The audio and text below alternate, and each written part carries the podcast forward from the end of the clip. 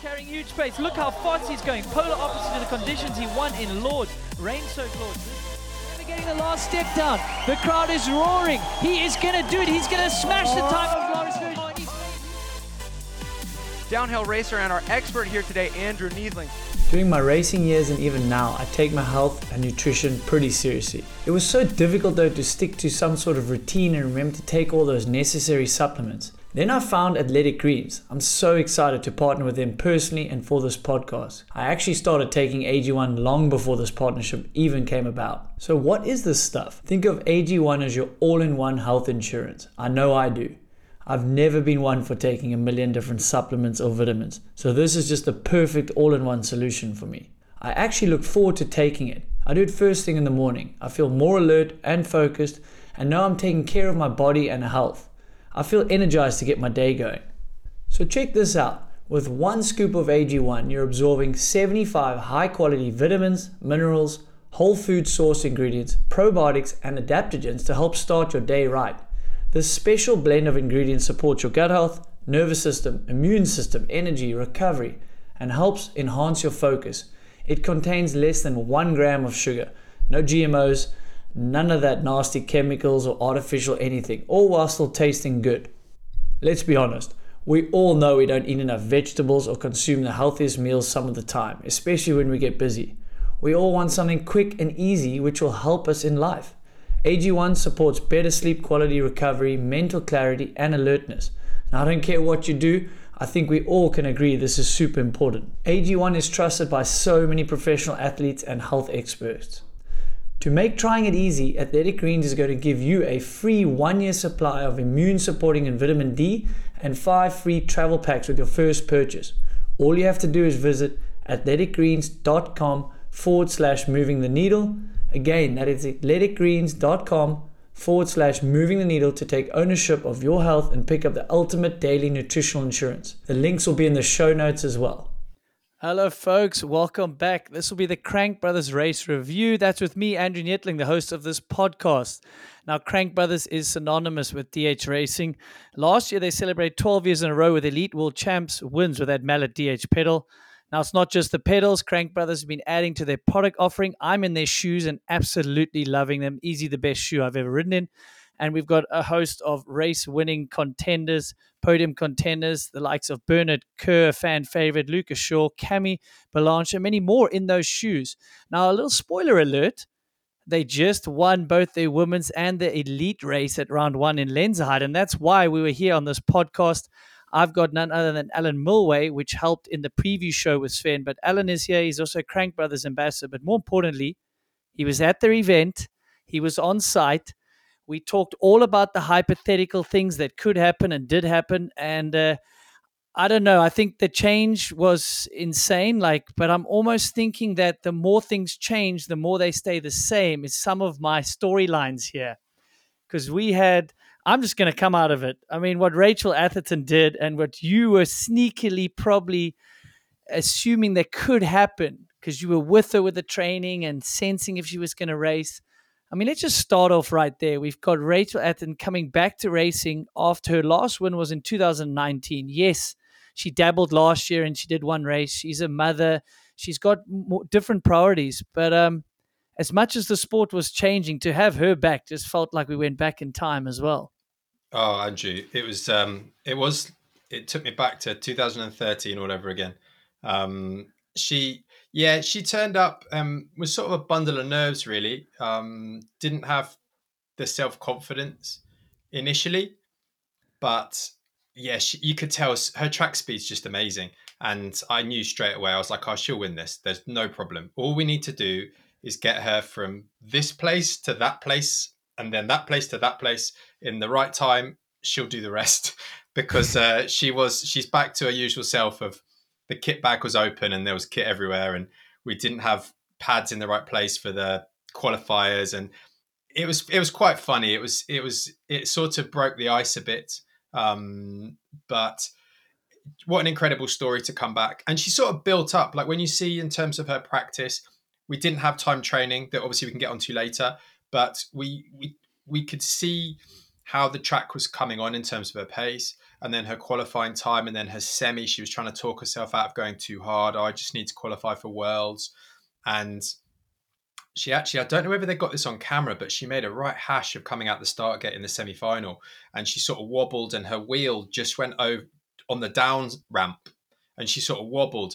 But I, I was standing at the top there, and I heard her laugh, and I was like, "That is perfect." I was like, "This is she the best." She honestly giggled like Yeah. about this like blunder. Yeah, just giggled, and I was like, "That's exactly what we want," because she's now sort of mellow, and she can. It's like you're taking a driving test and cocking up as soon as you come out of the test center. You're like, "Well, I may as well just give it a good go now, and let's see."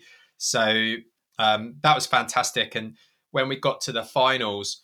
Again, she was in a flap. She's like, Milway, why have we got the turbo trainer? There's no one else up here on a turbo trainer. And I was like, oh, Rach, there's no one else up here. You know, you've quali- you've qualified second. Everyone else is down the hill. That's why you can't see any of this other stuff. And you could sort of see she was out of that practice, really. Yeah. I'm thinking the first race of the season is a bit like that. And that's why sort of the cream can rise to the crop sort of at the first race, except for the hmm. juniors, which we get to. But Yeah. it's like the first day of school. Yeah. Plus, there are some very big new rule changes that everyone had to sort of forcefully adapt to. And I, I must say, it seems like the riders, we know they're professional, and they're going to adapt and they're going to embrace it, but they seem to, some of them, almost like it. Um, so we didn't know how it was going to play out. But maybe talk me through first race, all these hypotheticals we spoke to. Like, how did the week progress into these these format changes, which were the talking point of the pre-show and still a talking point because there were some casualties to Yeah, that. So yeah, sure. like let's let's maybe jump into the building of the week with the rule Yeah. changes. It- It's interesting. If we start with um, track walk day, traditionally, track walk day was quite a mellow day. Um, it was brought forward in the last couple of years, but previously, I personally I could fly in on the morning of track walk, and then we could, you know, get there 12, 2 o'clock, and have track walk, and it was all quite mellow. But this year, track walk was quite early. I think we were on track walk at 10 in the morning, and we were all sort of getting used to it because the the biggest thing that I spotted quite early on, and I think some of the other guys would have spotted it too, and we I discussed it with my riders, is that there was track walk in the morning, but then junior practice in the afternoon, and there was three hours, I think, two three hours of practice in the afternoon for the juniors. Now, my comment to the riders is, would we actually be better off doing track walk after the juniors have ridden? Because we'll actually see some development of the track, we'll see how it's cutting in, and we sort of decided amongst most of us that we would ride we would walk the track. It was the first race of the year. We wanted to see you know get a feel for it. But then um, the elites were going to go back up on the trail bike and come down during uh, junior practice on the side of the track outside of the tapes just so that they could sort of see how it was developing. So I walked the track, and then the juniors who walked the track with with us pretty much had lunch, kitted up, and then headed back up. And to show how busy that day was, I was talking to someone that, at the end of that day, and I was joking that one of the videographers fell over, and we were having a bit of a laugh about it. And I said, "Oh, that happened yesterday on track walk." And they're like, "No, no, no, that was this morning. That was five hours ago." Yeah. so it it really was. It was really busy, and the other big change in terms of the schedule that I was reflecting on and I thought was really quite interesting was you had B uh, sorry junior practice separate junior practice on the day of track walk. And then you had B practice first of all the next morning. So there was a total of five and a half hours of track time before the elites got on track.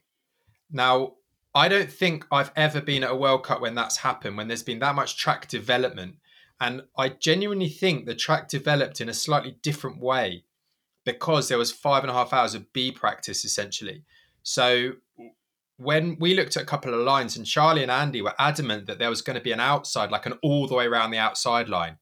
But there was five and a half hours of the B riders doing maybe the main line. And all that was doing was washing marbles and stones onto what could be actually the race line. And I think that the track potentially didn't develop how it could have done because of that. And it's quite a, I wonder whether that's a good thing or not, because actually, a lot of times I would say to someone in B practice, look, you just need to wait till the A riders get on it. And then they'll start to carve in these lines that are probably going to be the race lines. But up on one of the top corners, the first left hander, I genuinely think that corner didn't develop how I thought it would because of those you know five hours of B practice before the the top twenty elite males got on it. Yeah, that's that's totally fascinating because I'm Mm. just while you're speaking, I'm thinking, cool. You've got to force yourself into deciding what strategy would be best. The old strategy isn't best because normally even course walk, to be honest, sometimes on certain tracks is a waste of time. Yeah. Because if it's a very fresh track, you like you were speaking to your riders, we think the line's going to be there, whether they be practice people cut in a bad line or not. It often doesn't happen. Yeah. So Yeah. it's like you walk the course to get a gauge of it, check where the dangerous spots are. But I'm thinking it's an utter waste of time the way you're speaking. At at I most, agree. you walk it during the the juniors to Yeah. see, you know, like gauge how it's going to run or what's a realistic line or can you really hop that rock, um, which looks like you can when you're on foot, or you go after that. So, yeah, it may, might be a little waste of energy going so early if the juniors are going to anyway cut it in differently and you can Yeah. get a little bit of sort of information from even watching these fast juniors and and B practice riders. There's some incredible skill set in there, right? Yeah, so um, yeah. that's that's an interesting tactic strategy that people are going to learn throughout the season, right? I think so. I think it was quite bold if you did it in round one. We, you know, we Yeah. highlighted it, and I know Madison Saracen. I don't think Matt Walker and Greg Williamson walked the track until after the junior practice. I don't think the Intense boys walked the track until after practice, and I know that a lot of the elites came down during practice. But again, it changed the whole dynamic because normally junior practice and B practice, it's quiet, there's no one around, it's early in the morning. All of a sudden, on the first corner at the start of junior practice, it was packed. The whole corner was uh, media, the top elites, and Chris Hauser, uh, first ever World Cup. I've been working with Chris through the winter. He was the fastest guy on track for most of the weekend. His first run, I've got it on video. He nearly writes himself off. And I yeah, know, imagine he's so nervous because so he's like. Greg Minnaar's watching me. yeah, all of these people are here, and all of a sudden he's like, "Well, I better just absolutely rip into these this first turn." He had no idea where he was going. He hit every rock. He broke a rim, and um, Joe Bowman, who who's who sort of runs the Union team, he was joking with me. He's like, "Alan, can you just have a word with this guy because we haven't got the spares budget. I haven't got the spares budget for Chris Hauser." And yeah, it's it's just That's brilliant. yeah, it's just one of them. And after he won, I, I said, "Any review on the spares budget for Chris?" you know, it's uh, it's it's fascinating to see really how the weekend's shaping up. So you, you had that about it, and when Charlie came down the following day after A practice, he was shaking his head. He's like, "Where have you guys been going? What's the track is mullered?" And you know, obviously for A practice, they're coming into a, a, a developed track and they're almost adapting to the lines that are there.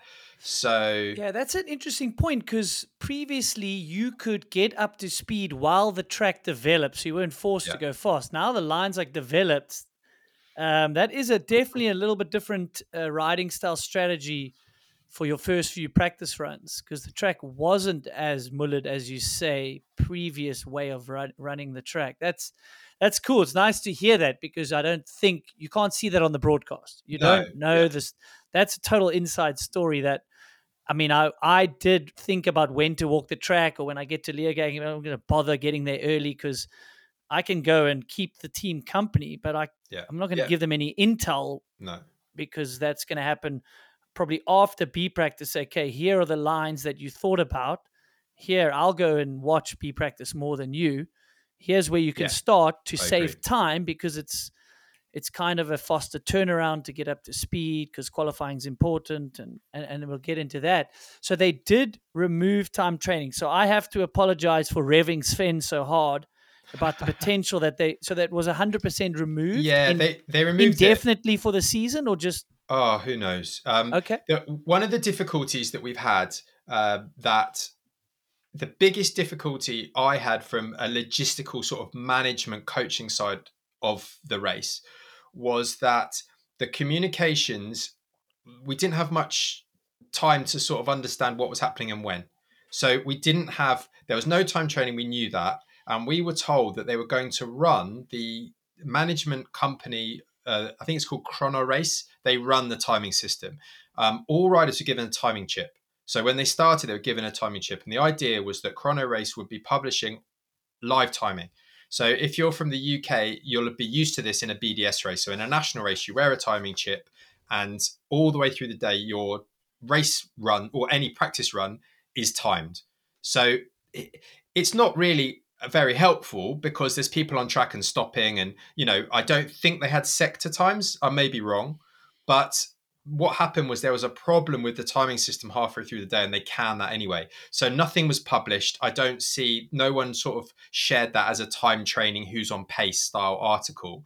Um, but we didn't have that opportunity to get up to speed and we didn't know when because the juniors were qualifying the following day we had no idea when they were qualifying, so it was quite hard to work out when their last practice run should be. And then with the semi-finals going into finals, we didn't know how much time we would have. So a lot of those side of things were difficult. Um, and we were just having to plan for the worst. Literally, I, I was assuming the worst and going, what's my time frame for the worst possible situation, and then working backwards from there. And it actually worked out all right.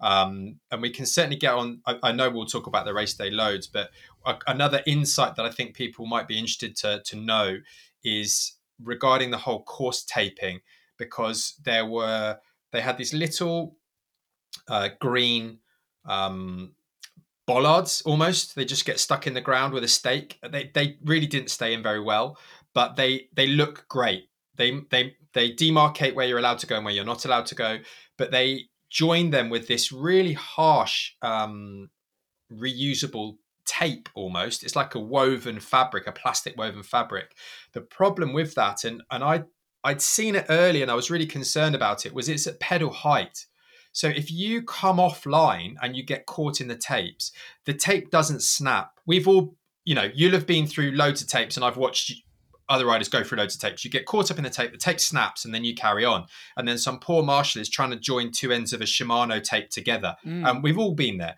Um, the problem with this tape was that it did not give.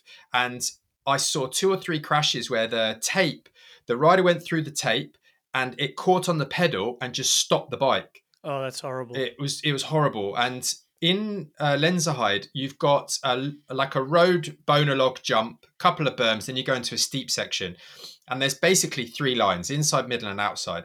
And those people taking the outside line, it was getting rougher and rougher, and they were just shooting straight on. They couldn't turn.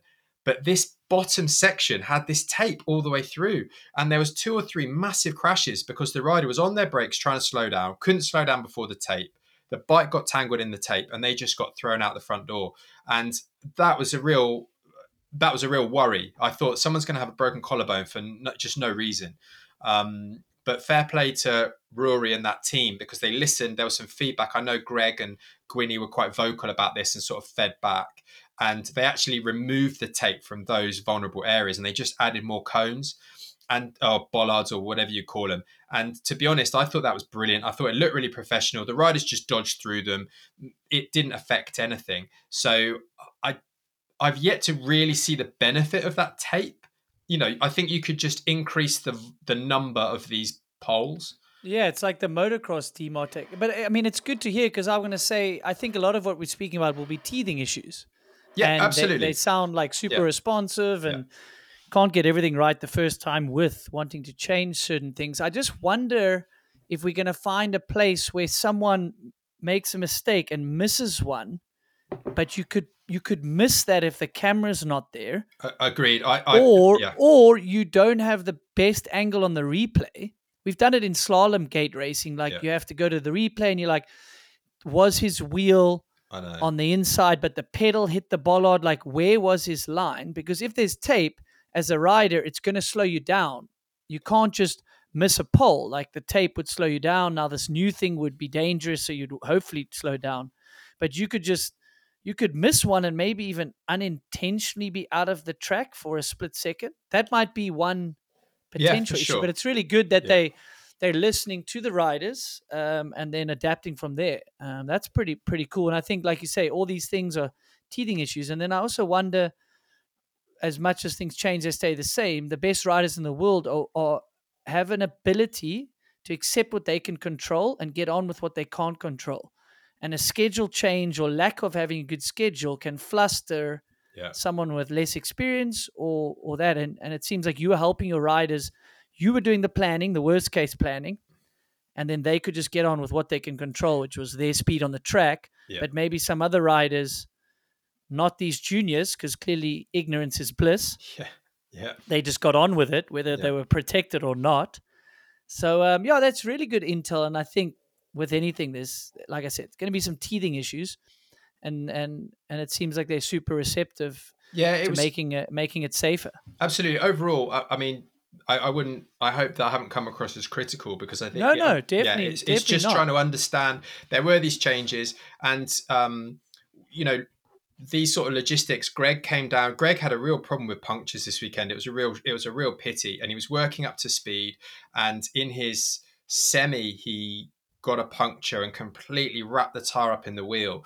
And he came down, and again, Greg being Greg, he's so experienced. He literally rides straight across the finish, has the um, timing chip taken off, and he's obviously got a face like thunder. But he just walks up straight to his mechanic, lifts the bike over the barriers, gives it to the mechanic. That's your, pro-. you know, he was like, visually, you could see he was saying, "That's your problem. You sort that out. I'm going to spin my legs off."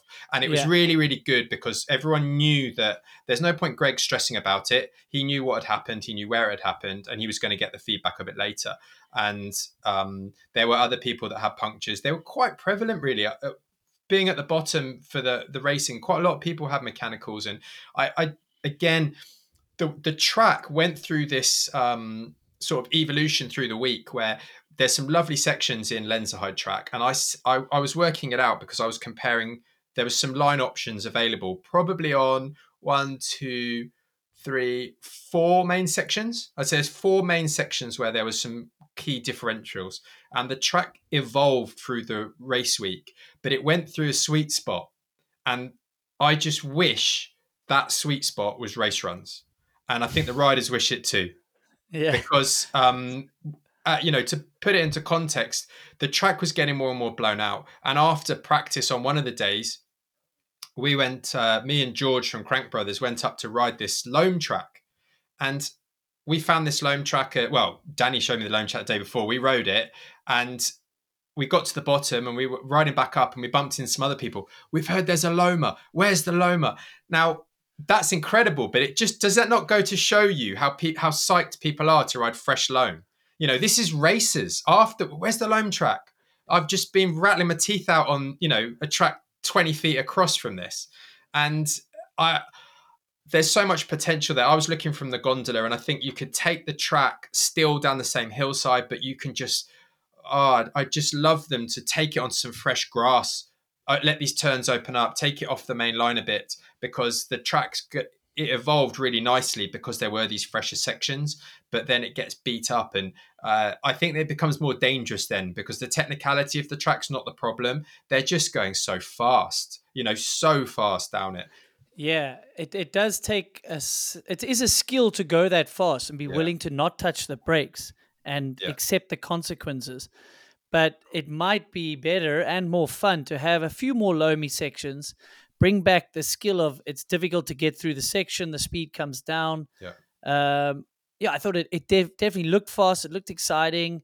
But I, I was there were some scary places like there was that after the drone shot and you come down some woods and then you take a left and then you go off that narrow bridge. yes I mean, you're asking the guys. Coulanges? Did you see, was it Coulanges who was right on the Yeah. edge? You're asking the guys to keep pushing the limits, but there's no bailout. I always think there should be a bailout. Whether you know if you, if you bail out, you're not going to win the race. But if you bail out off that bridge and you get it wrong, it's a really big accident waiting to happen. Yeah, it's a big problem. And the, So, yeah, yeah. There's there is that. Yeah, some more loan would always be good, and uh, I mean, Uh, and- no rider's going to complain about no, that. and so- why why would you not? I, I I'd love someone like please respond to me and tell me I'm an idiot and I don't know what I'm talking about because I, I don't. But I don't understand why you just wouldn't go. The bike park runs from the top to the bottom. We will use certain sections for man-made stuff and the jumps and the stuff that takes digger, you know, bigger amount of digger work. But then just veer off so no one can practice it. It's completely fresh. There's loads of sections that would join, and you don't have to come away too far from the main line. And if the response to me is, "Oh, it's so that we can, you know, people can ride the World Cup track outside and they can come on holiday and ride it," I don't agree with that at all. No one wants to ride a World Cup track after it's there. It's just no, batter. not even the World Cup races. No one. What, Yeah. they're good on it. I know. I just couldn't imagine anything worse. Like, and that's lot, the that's the Fort William argument. Do you go to Fort William and do runs with your mates? yeah. Oh, Probably not. no. Do you find a Loma and do runs with your mates? That's why Schladming was so popular back in the day, and because it's an inter- it's catch twenty two. Because the more people go into Schladming, the more they have to do work on the track, the more it gets beat up. Um, Yeah, you know, I it's like there's, there's money involved as well. Of but course, it'll be I- I interesting if over time they realize before it's too late that we need a bit more work, i.e., the Val di Sole was started becoming a little bit more dangerous than it was in the past.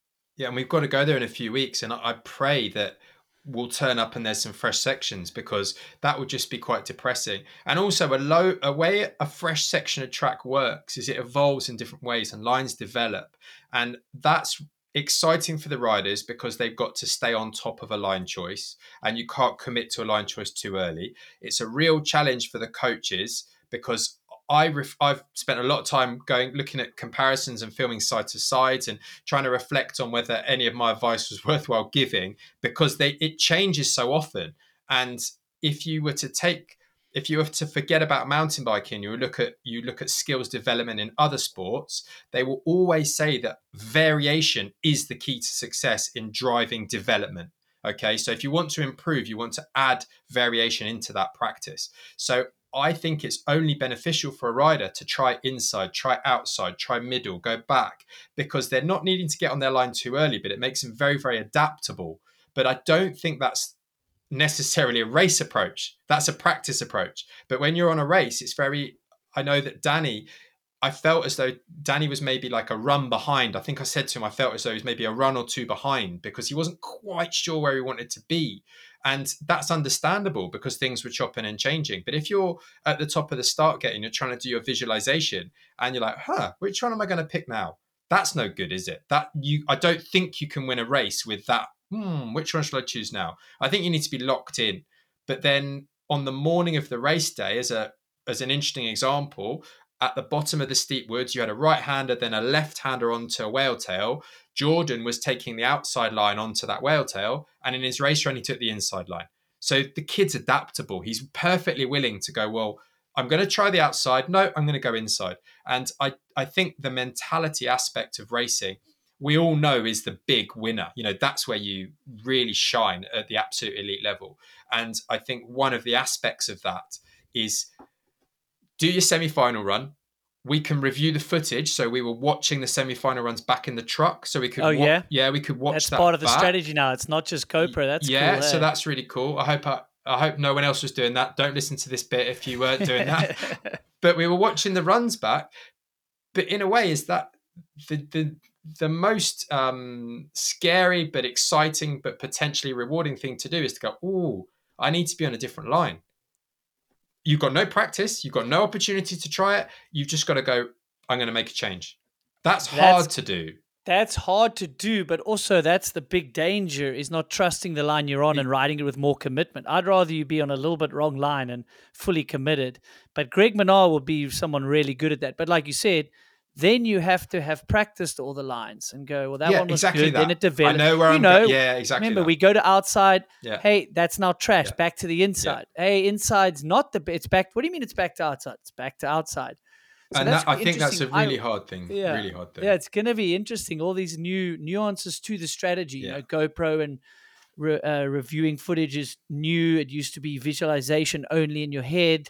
Um, you know, these top guys all can subconsciously know where they dragged the brakes, Yeah. where they weren't clean. Finn talked about it. All these guys, some of them might like it. They're forced to clean up the run, go back up there, and Yeah. and commit to it. I wonder if we didn't quite get the full story of this two run format at this type of event because it's a shorter track. It's not as physic. Would you agree it's not as physically demanding as a Mountain and Val di Sole on doing two runs in one day and having to push both of them hard? I, I would agree, but I think that from I don't think it's the physical aspect that is the problem for the riders. I think it's the mental drain from gearing Mm. yourself up. When we were at the top, the vibe, the uh, approach, the seriousness. You know what it's like. It's a really quiet environment at the top of the track. You've got the Yeah. beeps going on. You've got the turbo trainer hum. You've got the gondola going round on its tracks. You know that's all you hear. And it was semi-finals, and I was like, bloody hell, this is the it feel like a final? felt like a final. Felt really? like a final. Well, that is what it used to be. The 60 Yeah. guys going at it. Now it's you're going at it again, Well, there's only. but then you 50 got to do it again. Like you imagine Andy Kolb's almost like, you know, the biggest loser here or one of them. Well, you yeah, know, like yeah, yes, he succumbed to a race run crash, yeah. but if there wasn't the semi final, he would have been winning qualifying and second in the final with a mechanical. That's Pretty- true. But they're Pretty good weekend. Amazing. Now it's like I know. I know. you, you can speak to it. It sounded like he just had a washout or he didn't know what happened. Like, was It's he just sort of- tight? Yeah. Did you know what happened? Was it just a race run incident and he was just pushing that hard for the, you know, you're continually forced to push because you subconsciously like, well, it's the next run. Every other rider's going to push. How hard did they go in semis? Well, and you're stepping up because previously we went uh, qualifying run, and the finals was always faster. And now we've got qualifying run, semi-finals has gone faster and become a race run, and yeah, the race especially if you're going- protected, you can go pretty hard in Yeah. semis, man, for the points. and then you can step it up again. And the, the the interesting thing, so he he lost the chain in both the qualifying and the semi. I don't know if you knew he lost the chain in the semi. Not in the not in the quali. Yeah, I he- knew he I lost the knew he did it in the semi. Yeah, so he lost the chain in the in the qualifying as well. So he he knocked a chain off on both occasions, and I was with G at the bottom. And interestingly, because I was trying, I wanted to find out when the I thought the last time that the Athertons as a team went one one was in 2013. So I remember they did 2013. Rachel and G won at Fort William, and then the following weekend, I think it was Val Sol they won.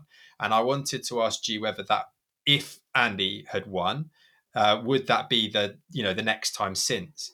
And we we think that's right. I'm sure G's got no idea about this stuff. He he couldn't remember what, what year he won worlds in Val so don't take it as gospel. But um, the the interesting thing chatting to him was he said he felt as though Andy would have a better chance mentally of winning with this three race sort of qualifying semi and final than he would have done with just two because he's backed himself up. Qualifying to semi, he's backed himself up. So I think it does give you this sort of reassurance hey, I can do this. It's not hmm. just a, a fluke. And who, like, Yeah. no one, anyone who calls a good result at World Cup a fluke is just I, I'm not even going to say the word. I was fuming to someone said a couple of comments that they thought that Jordan's win was a fluke, and I, that enraged me. Um, yeah, how was it a fluke? I didn't uh, see 20 guys get rained on. Oh, I don't know. Don't even- let's not even start because yeah. I was fuming. But from Yeah, a mental aspect, I think that you yourself, it will build your self confidence to say, hey, Okay. I've done it in qualifying. I've done it in semi. I've just got to do it again. And it's that process that is more of the challenge now. I don't know about this scattergun approach. Interestingly, to see these like wild, loose runs, it's risky because if you have a wild, loose run in qualifying and you don't quite get it right, I think seven was it seven seconds or nine seconds separated qualifying. I think that was the entire qualifying field top Yeah, it was so. I've got it here. You you carry on with that thought process. I'll just check Yeah, you- you the, bring the that up. time. Yeah. Because the, the whole idea is to have a consistent run. And those runs where you could get in on a qualifier and then Nine seconds, but Nine that yeah, nine seconds. so nine Um, but that's still no field. joke. Yeah, it's no joke at all. And and then to see in the if you're so I think probably Seth Sherlock might be a good example of this. I, I you know I, I don't know Seth, but I knew I could see he came down. I think maybe forty fifth, something like that, out uh, in the qualifying. So he came in the top sixty, and that put him through to the semi. Now all of a sudden he's the the placing. You know he's he's got in, but he won't get in with the same result in that semi-final. And to me that's quite exciting because what do they do? They have to throw their cards on the table and go well let's give it everything i've got. And you're going to get those people that just get in or who just miss out because that top 30 is no joke. And you know someone like taylor vernon like why that guy's not on a, a factory team i have absolutely no idea because he's just backing himself up and he got himself into the final and you know he, he just does it with his mum and dad. And i i, I don't understand But that. This this understand it. format would certainly help the privateer or a Taylor. Like, hey, I've got into the final two or three times. For, Um, absolutely, that's that's like even better for your CV, you know. it is. Um, but speaking of that, so the casualties, the way I look at it, I'm, I might miss some, right?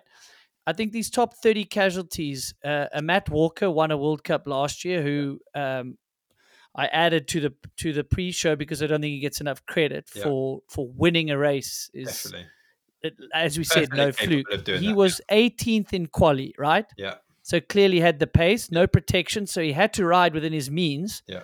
And then we had the issue. Mark Wallace, and and that's another big name, someone that maybe doesn't always qualify as fast, but he just sneaks in the top 10 often. Remi Thirion's been showing pace, 14th in quali, easily would be in the final. And and Ethan Craig, it's 15th in quali. These are no, it's not like they got 40th in the quali and then missed out. Like, okay, you maybe didn't have the pace that weekend. You can't bitch and moan. But I think those were officially casualties of it. for and sure. then another one, and in the ladies, I think Phoebe Gale, I don't know Yeah. if there was more stories, but she qualified fifth. I know. I mean, she's showed the pace to be in there. So it's an unfortunate casualty. Uh, Yeah. I'm not bitching and moaning. I'm not saying anything about the format. We were doing hypotheticals of what's going to happen, and there's the first few storylines. Yeah, for sure. I And think Greg Minnaar without protection, I I, know mean, that was just plain unlucky. You can't blame any format, anything. I mean, to have three flats in three Yeah. race runs is Yeah. it's unheard of. and he did know? it in his last practice run as well. And It's really unheard of. yeah, he was ripping the tire, and that's I think he cracked a rim on one of them, doing the triple under the bridge, and that let the tire down, and then he was ripping tires, and yeah, it's very very difficult because you're having it's that fine balance, isn't it? You're you're taking the line that's the fastest line and the most aggressive, but you can't risk uh, a mechanical like unduly. You can't make a you know um, your line super risky because the I think the tires are the weakest link. You know, the wheels are the weakest link on the bicycle, really. Um, These days, yeah, these that's days, a fair comment. yeah, Yeah, you're just blowing. To see a puncture in this day and age astonishes me, but there's you know we're not on mooses. what that we don't have technology. I Yeah, know it's yeah. my, my biggest gripe over the years. I just can't get that. And um, like it also for from a privateer standpoint, that the the risk on the bike and having to turn the bike around. The, the timing was okay. I think race day was um, a really interesting difference. It was a fascinating difference. The juniors weren't racing because they raced a day earlier. So I I thought, you know what, this would be quite good, really, because normally on race day, personally, my time up the hill is pretty much done by then. I I just wait if a rider's like, can you go there or can you go here? Yeah, of course I'll go wherever you want me to, but I won't be up on the hill for hours. And I think I did a scouting run first thing to see the conditions.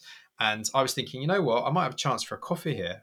But bloody hell, nothing. It was women's practice, men's practice, women's semi, and then straight, I think men's semi, straight into the finals. And there was no chance to eat, no chance to sit down. And previously, we all had that three, four hours, you know, where you sort of sat down and you put your feet up and you had a decent lunch, and the riders might go off and have a sleep. But it was back to back pretty much. And I think that was better for the races for sure. Yeah, yeah, I'm I'm hearing that. I think everyone's adaptable and maybe liking that sort of thing. Like you know, maybe less time in your own head. Just like okay, Yeah. I I know exactly what I did wrong. I don't have to sleep on that tonight. For sure. Just go back to the truck, do my nutrition. I was surprised. Well, two things. I think we didn't give the watching the live semi-final, even though the times uh, gaps are so short, you're not getting the whole track. yeah. As a core fan, I did tune in and check the semi. Yeah. I did check it for results. Yeah. I checked it to get a gauge to keep everyone engaged, having a free semi, and then you pay for the final. Like, I'm not going to get into the weeds of that.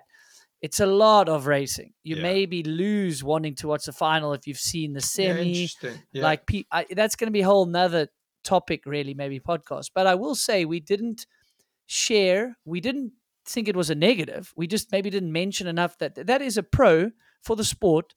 As a core fan, you can like check the Yeah. semi final like live. Yeah. Yeah. I I heard. You can see your yeah. mate that qualified 45th Yeah. and, and you get to see him and the commentators are going to talk about that's kind of cool. I I must say like that was good. someone brought it to our attention. I was like, you're right. We didn't we didn't talk about it, but that's not because we didn't intend to think that it's a pro of the new format. Yes, For the core demographic, I think that like, is it's like bonus. watching F1 qualifying. We shouldn't compare it to F1. It's totally different. No, but, But like a core fan, like in, checks the qualifying for a bit of the storyline.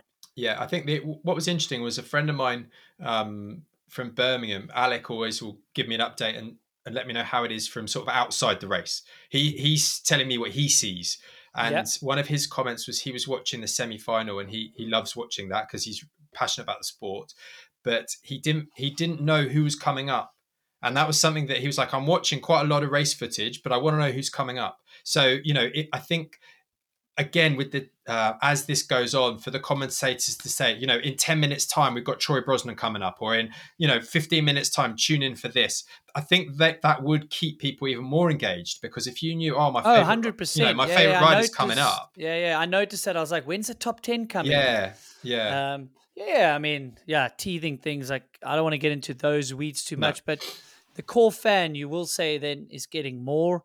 So, so that was pretty, pretty damn cool. Um, these juniors, maybe we should jump into it if we're maybe Yeah. starting to get to that portion. Definitely. Is they weren't protected, and we kind of we knew the pace was there. Can they deliver back to back to back? And they clearly built themselves for the weekend. Jackson was kind of coming off an injury. I mean, he was in hospital a week before, so maybe not pushing to his full extent. But I must say, Jordan was solid in the quali, solid in the semi, yeah and then he's downright put down the most precise, cleanest hard run there was. it was amazing And I think watch, Andy yeah. Kolb style suited the course as well, and that's I think why you saw him suit so mm. good. yes I, I think someone like Laurie Greenland had the had the speed, had the fire, had the attack, but he just went. I think precision beats that full out attack run, unless you somehow have a miracle make like zero zero issues. Yeah Like uh, we yeah, saw how big the mistake from Loris, how much that cost him, absolutely and he was yeah, late that- on one turn. uh, one It's like, turn see you later. It's You're done. amazing. And that section is really hard to get your brakes on soon enough to get into those turns. And it, it is that balance. And that's why um, what I thought was really impressive was I think we did touch on it. To someone messaged me and Yeah. said, You got your review cast bang on Milway. Now, I don't listen back to these things because once it's come out of my mouth, it's in the public domain. And Yeah, I and you hope. to know. I hope yeah, you I, dread to know what we say. No, I'm the same. I dread to know. I get I get requests on Instagram like yeah, I know. I asked know. I'm asked for feedback. I'm I like, know. oh no, don't I say? No, Like- but everyone's been very kind. I think we did. I think we did okay. Minus, yeah. I don't think we gave Andy enough credit. I, we did speak about him. Yeah, very true. Well, we, I think yeah, it's he- fair. it's, I think, I it was that's a fair the only miss we had was not bigging Andy up enough and saying, but he had all those. I don't remember. We must have spoken about it. Well, I think He had like five podiums in a season, and we're going into a race, stra- uh, s- a format that might deliver. Uh, it might give you more if you're a consistent rider. and he so he's going to be the man. But I, I think what was interesting was our sort of reflection on the juniors. I think was pretty good as well. You know, they clearly have the pace, and I would guess. I didn't speak to Jackson about this, but my guess is the guy would have been absolutely knackered. You know, if he's been in hospital when he was in Morsey and he's been off the bike, he's been on antibiotics. I don't know if he's had surgery or not, but I know he's had some complaints that sound quite serious. So to lay everything down and then have to pick yourself back up and go again would have been very, very difficult. So I know that when he's back to, should we say, full health, he's going to be right up there. Yeah. And and Jordan just looked as though it was another day on his bike. It was amazing. Like no fuss. He had that monster lid, and I think he'd, you know, that press release had come out, and he was on on Monster this weekend. And obviously, in that team, it's a it's a very very high profile team, very high profile teammates, and I'd love to know the dynamic in there because you've got this kid like. Tell me I'm wrong, but I'm guessing Loic's paid probably five times what Jordan's paid, and you know Loic put this brilliant post out Probably a lot more You know what I than mean? that. And I, I thought that it was fun. Like Loic put a brilliant post up with, I think he was with his coach saying, trying to swallow the pill, the you know the bitter pill that Jordan's just given us or something. Yeah, And- well, he said he said like he gave him props, and then he said, "All right, no more gifts." Yeah, yeah. I, He's like, "Okay, I've helped you enough." and I wonder for Jordan, it's like, was there as much pressure because you're racing against Loic and Finn? You're not, you're meant to get third in the team. yeah, You're not meant to win the first race. No, but So he- the expect what expectations were there actually on his head? yeah, but it, So I then think it's perfect because Jordan Like, just I wants to show that- you I'm the best, and I Yeah. don't care what team I'm in. I'm going to beat both of you, and I think it's going to be a fascinating season because he doesn't pull any punches. He's a lovely lad, and he just wants to win, and he's got that he's got that real hunger that, and that sort of um, aggressive competitiveness. You know that it when seems so. You can see it in his eyes, Yeah, right? he's you can "Right, see I'm- like when I'm he gonna won, he was you." like, Yeah. "Wow, Yeah, yeah. I've delivered." Like, Yeah. that's that's really impressive. really impressive and and the fact that it's he's able to step into that role that I think we felt as though he could you know there was there is going to be these question marks and whether he can start pulling off a streak is he going to be the Jet Lawrence of the 450 class in downhill you know coming up from the juniors and just going right I've got you covered I don't know um, but it everyone else will want to keep moving forward we've got we're going straight into another weekend um, and I'm sure half of Instagram posts are saying "We go again." It's that everyone's favorite line to put on Instagram? Um, but yeah, what what do we change? I've been thinking of a few things that I want to try and improve from in terms of my support. Um, a lot of I, I I think if you're not self-critical in this environment, then you, you're probably not going to be in this environment. Um, no one's going to walk away from there. Probably not even Jordan going, "That was perfect." There's probably something to try and get better at. Yeah, yeah, there you know. always is. There's no no ways you would be a pro athlete at that level. The, the way you get there is to be overly self-critical and not give yourself enough credit. Yeah. Um, Loic, yeah. So between Loic, I think there were some minute, small uh, mistakes or hesitations. Um, I think, like, I yeah, it wasn't a fluke. Jordan put No, no, down no, one of the best runs Yeah. under pressure on a tough track with precision. The the balance between precision and all out aggression. That's like one of the finest lines. I think at Mount. Anne you can get away with a bit more aggression in certain places. Yeah, Um, and the line here- choice as well. Yeah, line choices. so that- that was really impressive. Um, Who was the last to Yeah. do that then? Who was the last to go from junior? no, well, so it sounds like it was Vouilloz. I think Vouilloz. John Lawler was, well, seemed like one of the first persons on the internet to make us aware of it because I was going to go look it up. I knew it wasn't Troy. Yeah. Um, I didn't think it was Sam. Um, and, and, and from then the list is short. It wasn't Finn. Like the other Phenom juniors coming up didn't win their first. So it's the great Nicolas Vouilloz. And for people that are new to the sport, this was the GOAT before there was a GOAT. Yeah. Before there was Greg Minnaar, there was Nicolas Vouilloz. 10 world champs titles, three as a junior, seven as elite. It's outrageous. He was, Back to he- backs he, as well. was It's incredible, at the time. Yeah. Um, and, and obviously, Loic Bruni has become, let's call him the new GOAT of world champs. And then Greg Minnaar's been doing it so long. So there's not anyone in the sport, minus Nicolas Vouilloz, has really done this. No, just phenomenal. So yeah, for- That's for- pretty phenomenal. No one in the new age was able to do that. Yeah. That's really cool for the CV. And uh, I think he's riding on house money now. I mean, could you, I Oh, mean, the season's a success. Absolutely. And, And that's a nice place to be. Yes, he's going to have his own expectations. I want to back it up, Yeah. prove the naysayers, but maybe he doesn't. He just, like you say, now he can ro- now he can run on momentum. I think so, and I think that obviously we've. I'm looking at them as three back-to-back races. They're not quite back-to-back. We've got Leogang coming up this weekend, and then I think a weekend off, and then Val di Sole.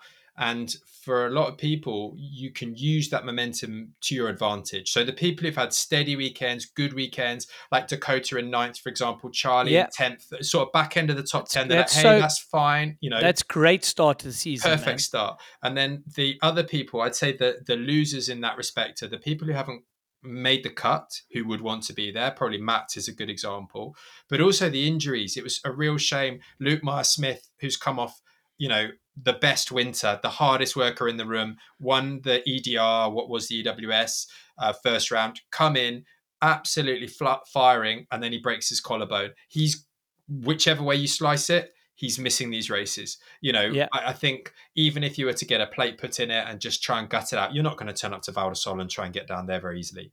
Um, Gwynny, I don't know the extent of that elbow injury, but that was a, that was a nasty doesn't looking crash. doesn't look great. Like they've No. still got to decide when and how to do the surgery.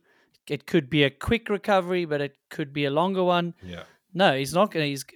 I think he's going to miss the next two, so he'll miss the first three. Then you've got July off, Yeah. so he can hopefully get back for for Yes, for worlds and world the other ones, and then Amaury Pierron. And then Amaury, He's, and that- he's been yeah. he's been bugged by these some of these small and big ones. Off season, I think he had a collarbone from a motorbike accident. Yeah, and then I I, think I was was, a with him- Was this not a head injury uh, yeah, this it's a concussion, just not feeling himself. So hopefully he's back for Leogang. Yeah, did you see that crash? I who Amaury's? Yeah, No, I missed it. You're gonna have to send Yeah, it to so- me. No, I didn't. yeah. He was coming into the off camber, the new off camber section, and he sort of gets bounced, sort of high side, and he goes over. But it it looked, yeah, it was a horrible get off. But it was one of those that was quite interesting. That the if the outcome is a head injury, it was interesting to know that was the outcome because he might well have hit his head on a log or a rock because there was there was a lot of rubble and during junior just to go back to sort of the track um during junior practice i was going down the track with greg and we'd stopped by the step up bridge and this poor lad kamikazed himself in into the bridge and he was quite badly injured and um, greg was fuming because there was these big rocks just lining the outside of the track on what would be the runoff and it's those again you know Amaury could have got caught up in something like that, sort of going off track and hitting his head. And um, for him to come down, I think he came down in qualifying in 55th. You know, he is still legit qualified. Um, shows that physically he's not where he wants to be, but the pace, he's not a million miles off, you know. But um, because everyone qualified within nine seconds, it, he wasn't miles off the pace just to coast down.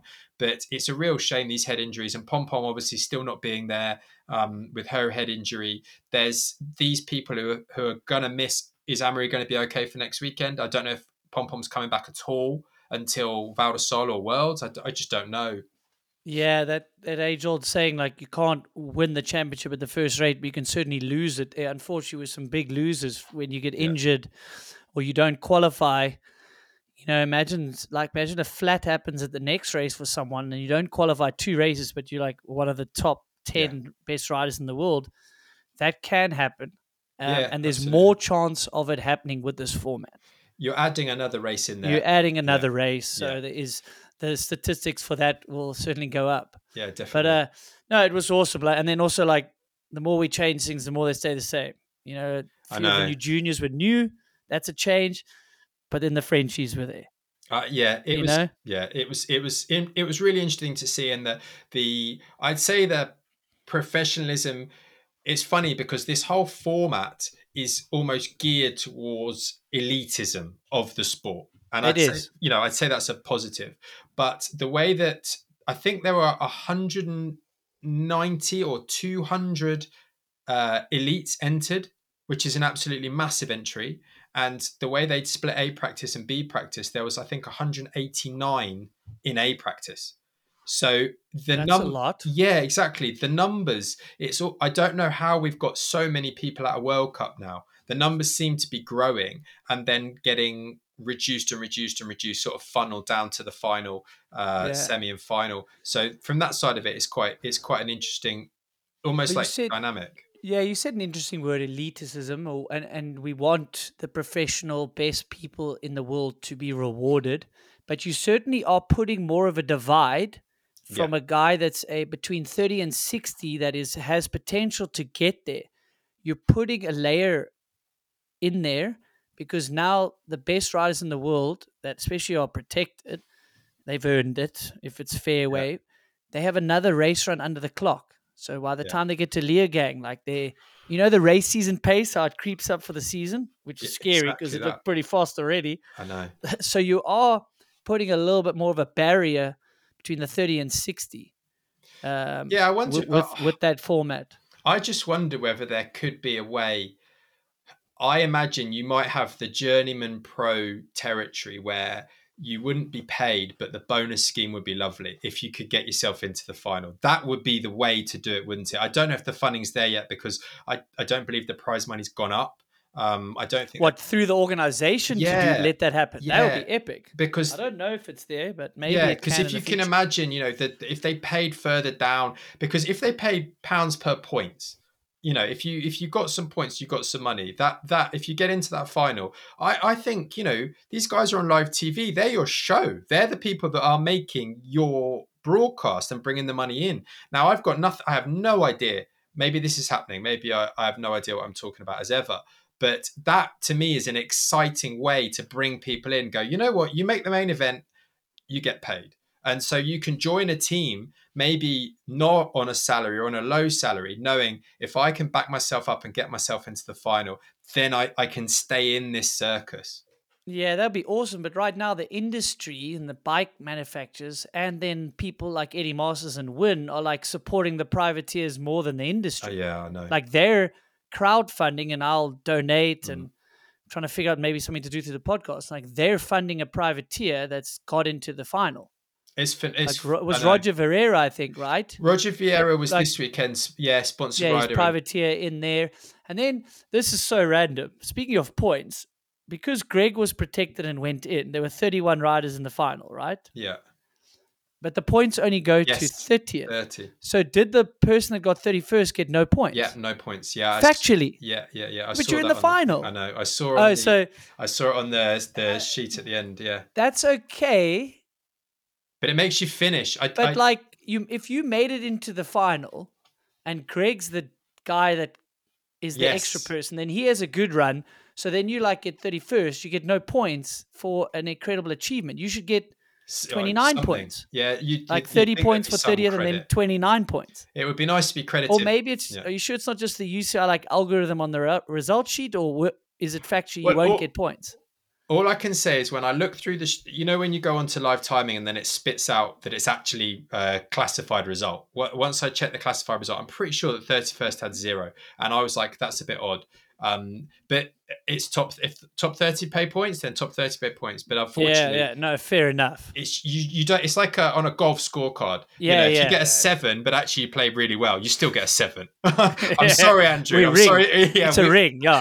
You yeah. literally came down with a flat. We're not giving you any points. yeah exactly so um, No, Yeah. fair enough. it's it's it's good and i think for the women it was interesting i, I wonder how they're going to take rachel coming in um because that must be quite hard the the women's category i think they they cut to 10 for the final and i don't know what i'm sure that the the ratios are similar i think that it ratioed down to like um a third I can't remember. I did the maths and I, I sort of guessed it was working to a third of the field um, would get through. But it, it would be nice. I I think top fifteen for the final might give it a bit more because I think there's some girls that did miss the cut for that final. Like you say, Yeah, yeah. Phoebe missed it, and I think Veronica Phoebe missed and. Veronica missed it. Who's yeah, did Louise some- get through? I can't remember whether Louise got through or whether she crashed. Um, Louise Ferguson. Uh, I'll have to look. the show. But it did seem to cut down. a- You know, I thought the the girls' field. If you can get into that final, you're in the top ten in the world. You know that that's um, a very a very tight cut, should we say, for that final. It, I think It, it be is. good. It definitely is tight for the finals. We obviously had someone was protected. O'Valley was probably protected. So Millie was eleventh. So there was eleven in the final. Yeah. Who were you asking about? Uh, Louise Ferguson. no, not not in. Veronica wasn't in, and Yeah. then obviously Phoebe Gale, who qualified fifth. Yeah. Uh, this is the juniors coming up. So we did say that we've got juniors coming up. Yeah. and you've technically gone off old data and it's like these juniors are fast enough now to be in the top 10 15 Yeah. It would be so nice yeah to have that, that. that'll be interesting if if the data shows that maybe it should go to 13 15 and Hmm. the riders union can talk to them about that and say hey Yeah. we're all for having a live broadcast and let's meet in the middle like how are we going to make this I work? do wonder Can we to grow the female gaps? side of the Yeah. sport. I think to grow the women's side of the sport. Yeah, like you're trying to great. grow the sport, and that's a demographic of the sport. We're Yeah. showing junior racing in in in the females, and then they have Yeah. ten. So the junior women have are allowed ten. The girl who won the junior women, um, I hope she forgives me. I forget her name. She was running a number five plate. Every time she came past me in practice, I was like, "That girl rips." She was so great to watch. Like, I really hope that she can get some coverage for her riding because I was like really excited. The. New Zealander Reese, yeah, I mean, she, I was just so excited to watch her ride. Like when you watch her ride the bike, she's just attack. She's got like a real attacking style, and yeah, I was like, this girl's cool. I was watching this number five, and then whenever number five came, I get my camera out just to film it so I could watch it back. You know, I was like, this is cool to watch her go. And uh, as a a father with two daughters, I was like, this girl rips. I don't. I'm not sure I want my girls going that quick on a bike, but it was really no, cool to see. I was thinking how young she looks, and she's pu- putting down this time down Lenzerheide. But yeah, there were ten juniors in the field, so maybe that is a talking point for for later. Yeah. And then, um, yeah, I mean, Cami, what are, what are our thoughts there? Do you think that's a little bit of not playing it safe, but not knowing what race pace Rachel was going to bring to the party? I agree. I think that the girls that are in there for the, the the championship hunt probably aren't expecting Rachel to race the season because Rachel said to me at the start that she was just doing this so she could qualify for Worlds. I said to Lloydie before we started, I winked at him and said, She'll be here for Leogang. She'll win this weekend and be here for Leogang. And he was pulling his hair out. He's like, I haven't got accommodation. I don't know how to get her there. Her flights are booked to go home. And I was like, Well, you know, it's, I said to him, it was like, it's a bit like, um, you know, the last dance, Michael Jordan says, until I've, you know, until I've lost it, you should let me fight to keep it. I just wonder whether Rachel might have that mentality, but probably there will be a time where she's like, I don't want to do the whole season. I think I proved my point. Um, so but- we can't let anyone know what she she hasn't decided because No, no, post race interview sounded like she was trying to keep to the decision she made unemotionally before winning. And now it's so much harder because the emotion of winning and like, why not go again? But she's like not ready physically, so she, you know, it she will be hard. Risk it. Yeah, it It's will some be of hard her for her. For things sure. she said in the post. Yeah, I didn't see that, but I, I guess that um, it will be hard for her. We've we probably had six to eight weeks of good graft. You know, she's worked really well and come a long way in that time. But in the grand scheme of things, she knows that that's a short platform, and she's always worried about getting very tired between them. And that if you've got to recover a lot after the after the semi, and you've got, for example, you come down from the semi, you spin your legs off, you're tired, you have a bit of food, you go to have a maybe a nap up in the truck or something. There's not that long, you know. You're being woken up and say, "Hey, we've got to get back on here," and it's quite hard to build yourself back up. And I think riders will work out their strategy whether they keep themselves up. You know, you've warmed up, Mm. you've raced, we're going to stay up as it was, um, or whether we're going to come back down and start again. And I know Greg wanted to do. He he, he knew that we discussed the warm up, how it was going to work for semis, and he and I was like, "Are you going to shorten it? What do you think?" And he was like, "No, same thing."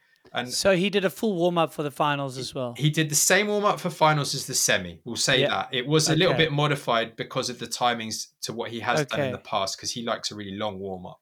But then Yeah. his um his like uh, cardiovascular system is is just unbelievable. We were riding up uh, we were riding up a road to go and ride a Loma on track walk day at the end, and he was on the trail bike and I was on my e bike, and he was like 125 beats a minute. And I was like, how are you at 100? I'm probably at 125 beats a minute and I'm in turbo on my e-bike. I I'm so- not allowed. I'm not allowed to big Greg up more on this podcast. So Sorry, I can't, we won't say anything. because like then enough. next time he's like the greatest rider Yeah. all round, and No, like I'm it not allowed to. But it, I, thi- I think what I'm saying is that with different um, body types and different engines, No, he's ridiculously fit. I've yeah, got dragged on a road ride at home for a project.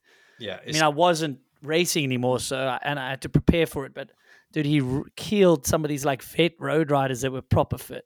uh, He but just that, like w- yeah. winked at me and like killed them. And So off yeah, we go. So that He- aerobic side, I Yeah, he- plays a part. You know, how can I recover? The aerobic system is very much involved in recovery. okay, So if you have had your top end high lactate, high heart rate, acidic, acidity as it was in the muscles, you come down. You need to get back to baseline as quick as you can.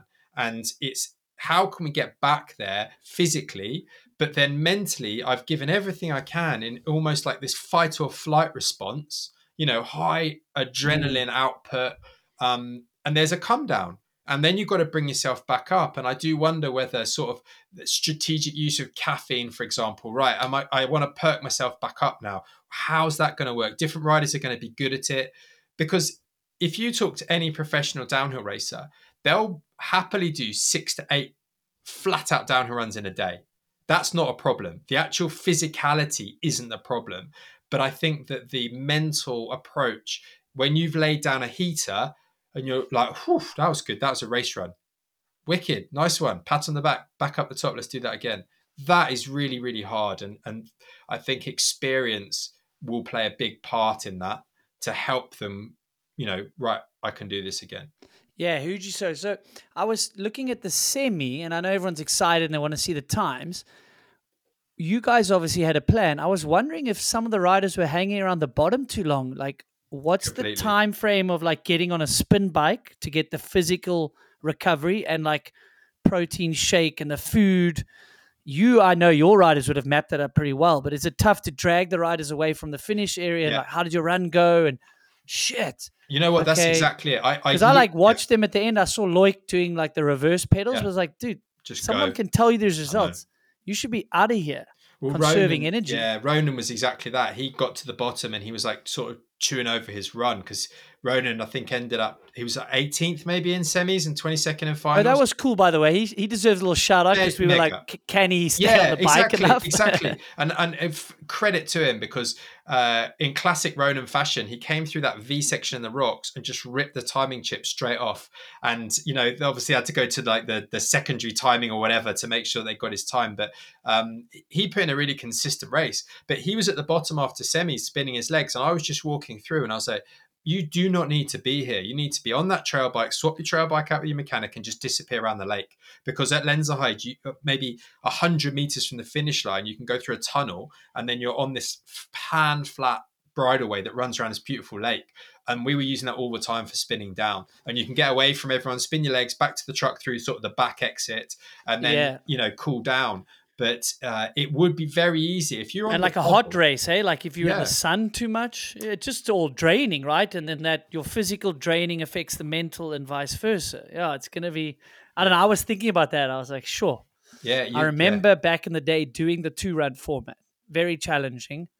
Um, When was each that? rider will. You're showing So- your age, Mister Neethling.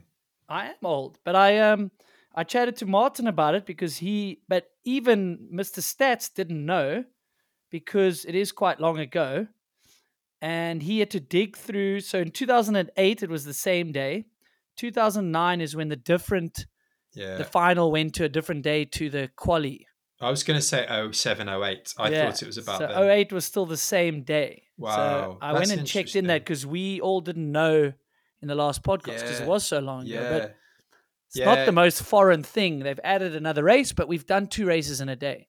I think it was great. It can be done. Yeah, I think, and also bear in mind if you're a spectator, you're Yeah, entertained sick, huh? all day. It's it was really good from a spectator's point of view. Um, it would be it would be a good day. I think that you can turn up with the family. There was a lot going on. You'd be entertained, and and I thought that was really positive from for the sport. You know, I think bringing Cool. people into the venue, you'll be entertained all day. It's not like what do you remember when it was 80 qualifiers and the race started? And with all due respect to the guys who were 80th to 40th, I don't think the public necessarily knew the names or knew the riders. And it was, you know, it was like it, it wasn't a steady build to the crescendo sort of started for them from the top 30. Yeah, that's onwards. totally fair. And then if you think about in person, so they maybe making the in person product better, and you Yeah. go up to the top, depending on what I need to help with. Maybe I could watch the semi on course quickly on the side Yeah. and watch guys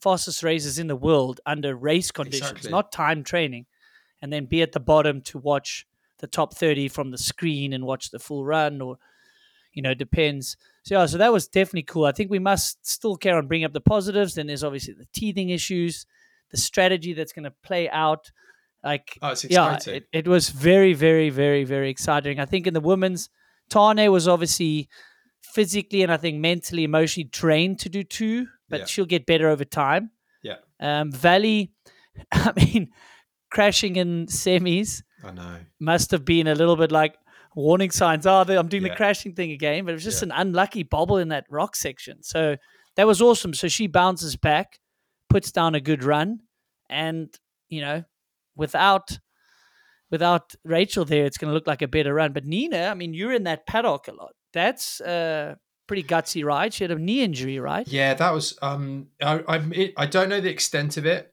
but there was a question on meniscus and ligament damage just because of the way she stomped her foot. I, again, I, she comes over the rocks. I don't know if you've seen the crash, but she sort of stomps her foot down and the foot twists and um, sort of laterally hyperextends her leg. So I think she was in a lot of pain. and she's a really gutsy rider. She really is determined, you know. And it was it was funny earlier on in the week. She was pushing up to a section track I was on to come under the bridge and do this triple, and PT was pushing her bike up, and she was doing it again. And uh, just the attitude of it, I was like, wow, she's not giving in here. She wants to get it done.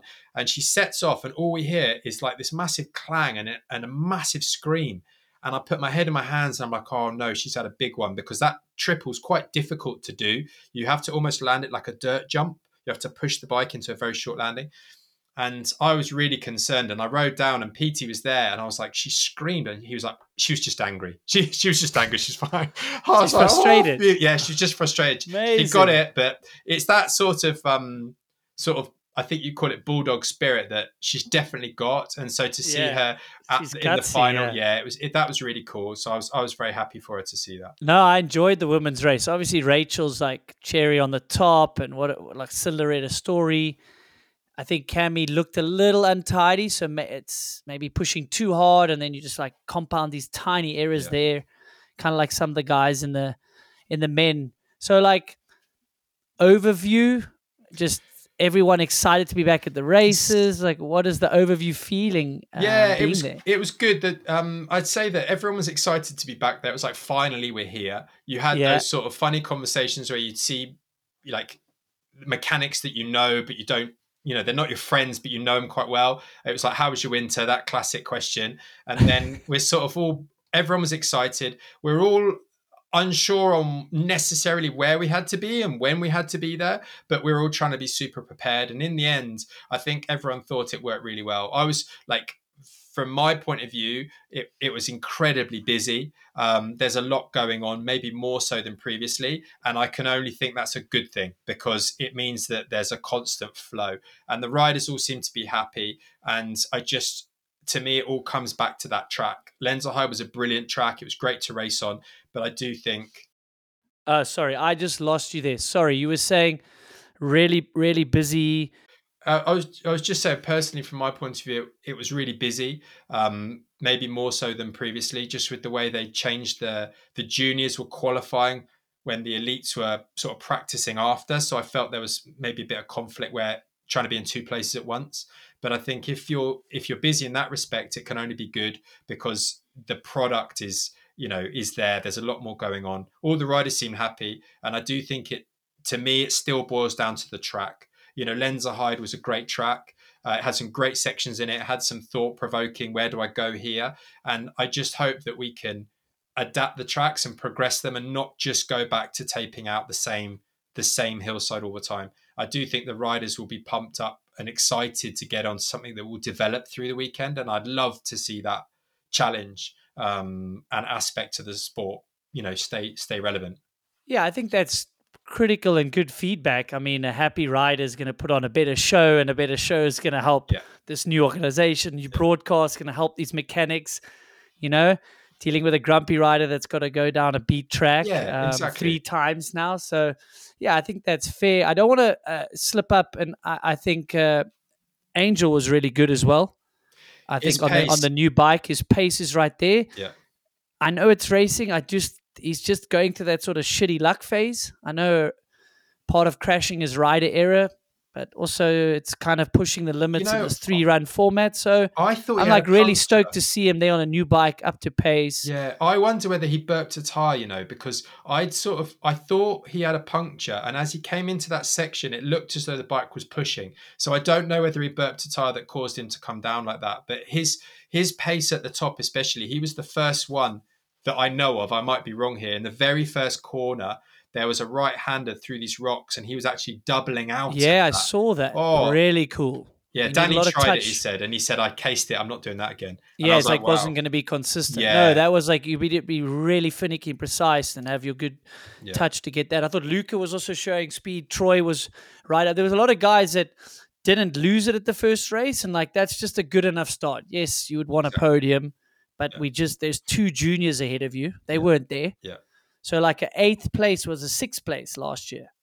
This is that's it. something to consider it's, for it's, that's for really an elite rider. Insight. That's a really good point. I think that's that could easily be overlooked. You know, you've essentially going to get shuffled back two if you stay where you were last year, which is quite an interesting. If you were fifth, that's you know you've gone from being on the podium to being off the podium. So that's that's very interesting because I think was, Yeah. ja- was Jackson uh, six. Six. He Yeah. was six, Jordan first. So yeah. So there you go. So your your guys, I mean, been- Charlie was tenth or whatever, or Yeah. Danny's twelfth. Yeah. You're like very disappointed, but tenth sounds a lot better than twelfth. Yeah. And then you look at the times. I think if you can really help a rider be really honest about the time differential Yeah. I and know. not the placing, I think it could help their confidence maybe going into the to the next race. Which, yeah, I'll try get this out. Everyone that's listening to this, like, get it get it down your uh, ears because we're on to Leogang almost as you listen to this. As Alan said, you might listen to this hopefully on a Tuesday, Wednesday. The riders already track walking or watching juniors. Like, it's it's a quick turnaround. Oh, I, I've flew back that night. Um, just to I want to spend a couple of days with my family really. So I've Yeah. Just dropped the kids off at school, and then tomorrow, uh, my daughter's sports day. So obviously, as a dad who works in professional sport, I'm going to be a nightmare on her sports day. and then I can't can you wait. imagine? Are you gonna side No, I'm going to be. I'm literally. She's going to. sideline coach? Yeah, I'm bringing her turbo trainer along just to get ready for the uh, first Yeah, yeah. of the day. Um, and then literally, I, I go to Heathrow after that. So it's it's. I'm quite excited about uh, having a couple of days at home, going back out. And I know a lot of guys are sort of traveling straight across, um, and we're straight back in. So it, I think, like we touched on earlier, in terms of momentum, I think it's fantastic. In terms of the sport, I think it's really good to keep keep these races being more regular. No one wants a month gap between races. And um, yeah, I can't wait. And you'll be in Leogang too. I've got some presents for you that uh, got dropped up at my house. So uh, Lovely. I, I look forward to bringing them out. I hope there's some of my golf kit. But um, yeah, I mean, we can't speak about everyone. Uh, I, I think, and all in all, it was a win. Um, we didn't speak about Sam Hill. I think I was going to say when you're talking about loam tracks and adapting Mm, and lines and getting up to speed quick, old style tracks definitely would have suited him better. Flat pedals are not the easiest to ride on these new style tracks. So I just think the sport's better having him there. So I hope he finds some of that speed he needs, which I think is possible.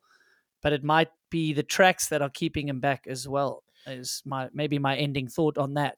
How epic that he's back there as well, that was cool. doing a full season. I mean, Yeah. he's a fan favorite. Definitely, he, he only brings. It's only positive to have him there. So Yeah. yeah, I, I look forward to look forward to seeing him rip at Leogang for sure. Well, guys, that was your Crankbrothers race review. Thanks so much to Alan. Crankbrothers, as you can hear, they're synonymous with downhill racing. They've got the 12 years in a row winning Elite World Champs wins with a Mallet DH pedal. Just think about that.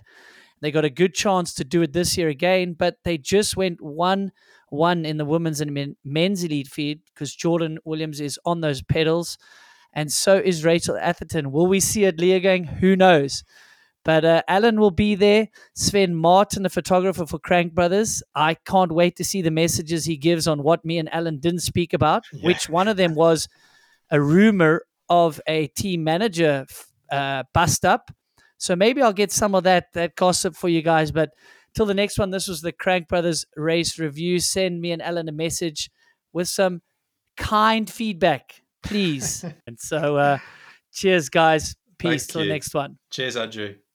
Why don't we go hear from some of the riders? Thanks so much to Sven Martin, who was on the show in the last episode and is an awesome contributor to the World Cup circuit. Works so hard, it's insane. And also thanks to Misspent Summers. Go check out their website, misspentsummers.com. They have some awesome content, and you can also find these rider interviews there. I just want to check my hair, like, Rach, it's like shit. you said yesterday. you said yesterday you definitely 100% could not go faster. Yeah. No, 100% didn't think I could. And then I said to Dan, like, my brother texted him someone, I was like, like, that's it, I'm not going for the win, I just need to do the same again, like solid, breathe, smooth, let off the brakes in the corners, and I don't need to win, I just want to be like top three. Like, that would have been sick. I've been so buzzing. And then Afi was like, it's just about the points, and he, he thought it was like all added up together, like all the semi final and final added together. I was like, no, dude, it's just one race, it's like normal. And then I was like, oh, is it? Is it added? Anyway, no one knows what's going on. I, I just can't. I, I want to feel more emotional. I just feel like pretty flat. Is this uh, one of the harder wins, would you say, or is it more of a surprising win? Uh, no, I think because I think I didn't think I could win.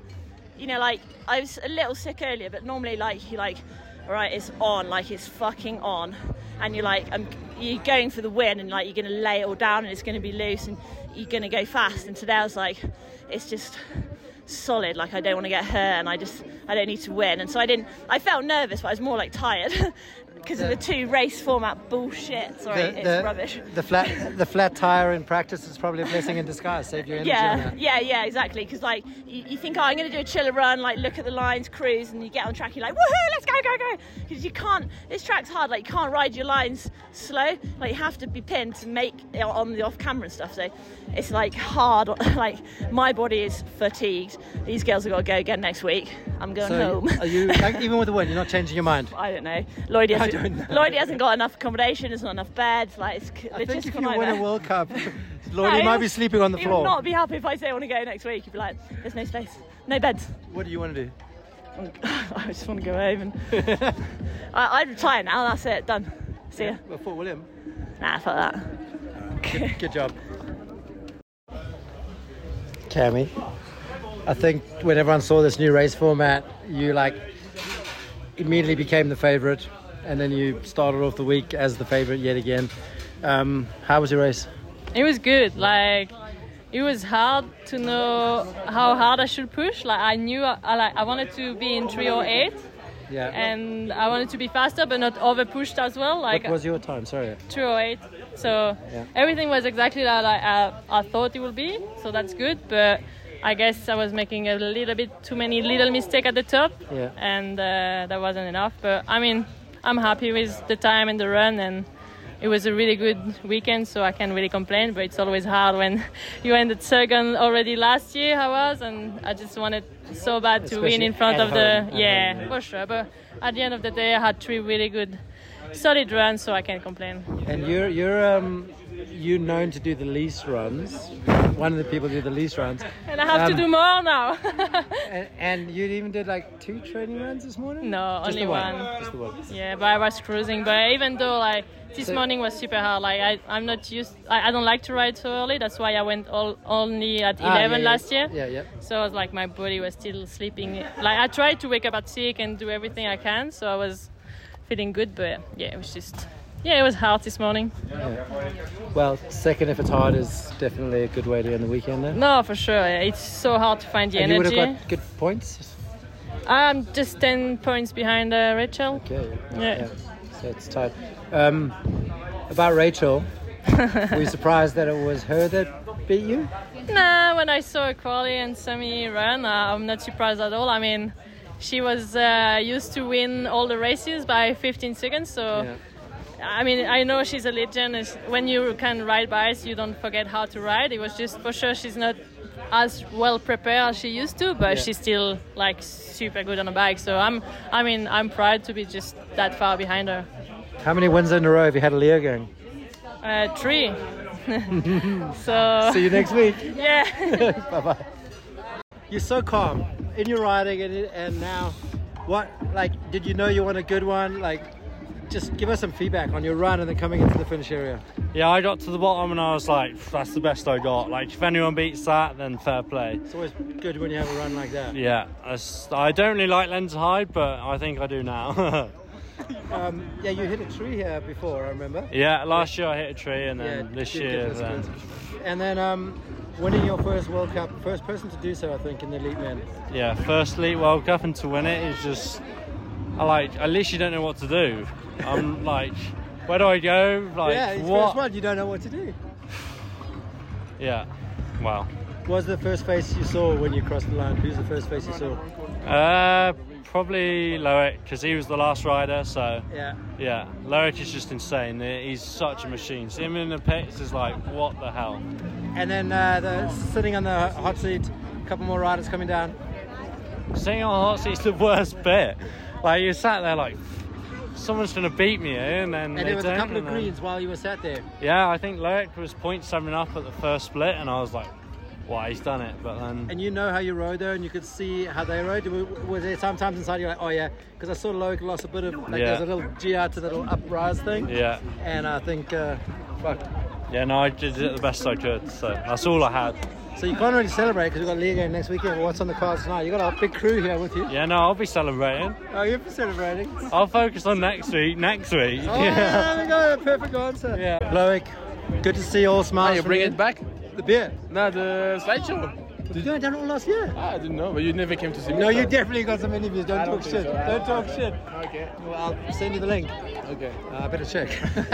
um, it's good to see smiles and strong and healthy. Not a better start than any last couple of seasons. Nah, for sure. Like the start, when you start in top three, is like the best you can hope for. Obviously, I wish I could have won today, but no, you, were, you were close and you lost a tiny bit. Yeah, I feel like I overdid it a little bit. I rode the um, not so conservative, which maybe wasn't the solution, but in the end, I, I had so much fun. Honestly, I pushed, Yeah. and the track was running good. Stay open. And fuck, we got beaten by a super young Kuz for his first World Cup, so that's pretty tough, but uh, impressive, impressive. Impressive. Does that um, like, what was your thoughts when you first heard he's joining the team? Were you like, yeah, because now this team's stronger, or you're like, No, fuck? I wasn't so stoked because I really liked the small team. Like we had Yeah, just yeah, yeah. a really cool little crew, and then I didn't. I was always scared of someone new coming in, but they actually is fitting in really nice with Nate, the mechanic. hear. And I think he's super strong, so it's only gonna lift us up. And uh, obviously now he won on the old bike and stuff, so we have to uh, wake up a bit. But uh, he's so fast, man. It's crazy. And Finn, um, this new race format, uh, how, how did it feel to you, physically and body wise? And to be honest, really good. I trained all winter for this, and like this is my first look at it because I wasn't in Lourdes. This is like my first race since last year in Mont Saint Anne. Well, race because I crashed in Worlds, missed Val di Sole. I did Yeah, one race this off season and I crashed. So I was like, kind of just trying to be consistent. It's one of those things where it's like I felt good all weekend, and in practice I knew I had the speed, but I just was missing that like final piece today where it was like one second, you know, you make three mistakes and it, it's gone. So I was like a little bit frustrated because I know I have one more level than this and like I can ride faster than this consistently, but it's insane. We have Loic in third and goddamn Jordan just won his first Elite World Cup ever. I think it might be the first time it's ah, It's done. the first time. Nico, is- Nico's gone from junior world champs to elite world champs, but not World Cup. he might do that too, man. He might do that too. It's like to be honest, it's it's pretty incredible. And you just asked Loic about how it feels to have somebody joining the team, and like I love the small team because me, him, Jack, and Kevin, Laurent, we've been together for eight years, So- and it's never changed that core of the team. But him and Nate fit in nicely. Jordan's a really good kid, and like he's very respectful and he knows how talented he is but he still shows like even in his interview just then he showed respect to be like you see the other guy the older riders and you see Loic and um you know? He just won his first World Cup but like it's a really cool cool team. I'm stoked. And uh, the crowd, do you, do you hear and does it give you any inkling of where you are in the splits based on crowd response, especially when you get to that finished area? I was kind of listening, not listening for it, but I thought maybe I heard something at the lower section. I was like, fuck, I'm on because people were like Yeah, really yeah. yelling. Yeah. And normally people know, but today I just like, like I said, I just didn't have the the last step. Like it was just good, consistent run. I could have done it. Like it was like my qualifying that run, I probably could have done two more times. Yeah. But it's just like finding the groove in this new format and finding the groove in racing again because it's been since it's been nine months. So, but I'm happy to be on the podium. Team of the day, first time since I've no first time since I was in junior. We've been team of the day, and this is what Laurent wanted by adding another rider. And look at that, first day. It's insane. Laurent's a genius. He is a genius. During my racing years and even now, I take my health and nutrition pretty seriously. It was so difficult though to stick to some sort of routine and remember to take all those necessary supplements. Then I found Athletic Greens. I'm so excited to partner with them personally and for this podcast. I actually started taking AG1 long before this partnership even came about. So, what is this stuff? Think of AG1 as your all in one health insurance. I know I do. I've never been one for taking a million different supplements or vitamins, so this is just the perfect all in one solution for me. I actually look forward to taking it. I do it first thing in the morning. I feel more alert and focused and know I'm taking care of my body and health. I feel energized to get my day going. So check this out. With one scoop of AG1, you're absorbing 75 high quality vitamins, minerals, whole food source ingredients, probiotics, and adaptogens to help start your day right. This special blend of ingredients supports your gut health, nervous system, immune system, energy, recovery, and helps enhance your focus. It contains less than one gram of sugar, no GMOs, None of that nasty chemicals or artificial anything, all while still tasting good. Let's be honest, we all know we don't eat enough vegetables or consume the healthiest meals some of the time, especially when we get busy. We all want something quick and easy which will help us in life. AG1 supports better sleep quality recovery, mental clarity, and alertness. Now, I don't care what you do, I think we all can agree this is super important. AG1 is trusted by so many professional athletes and health experts. To make trying it easy, Athletic Greens is going to give you a free one year supply of immune supporting and vitamin D and five free travel packs with your first purchase.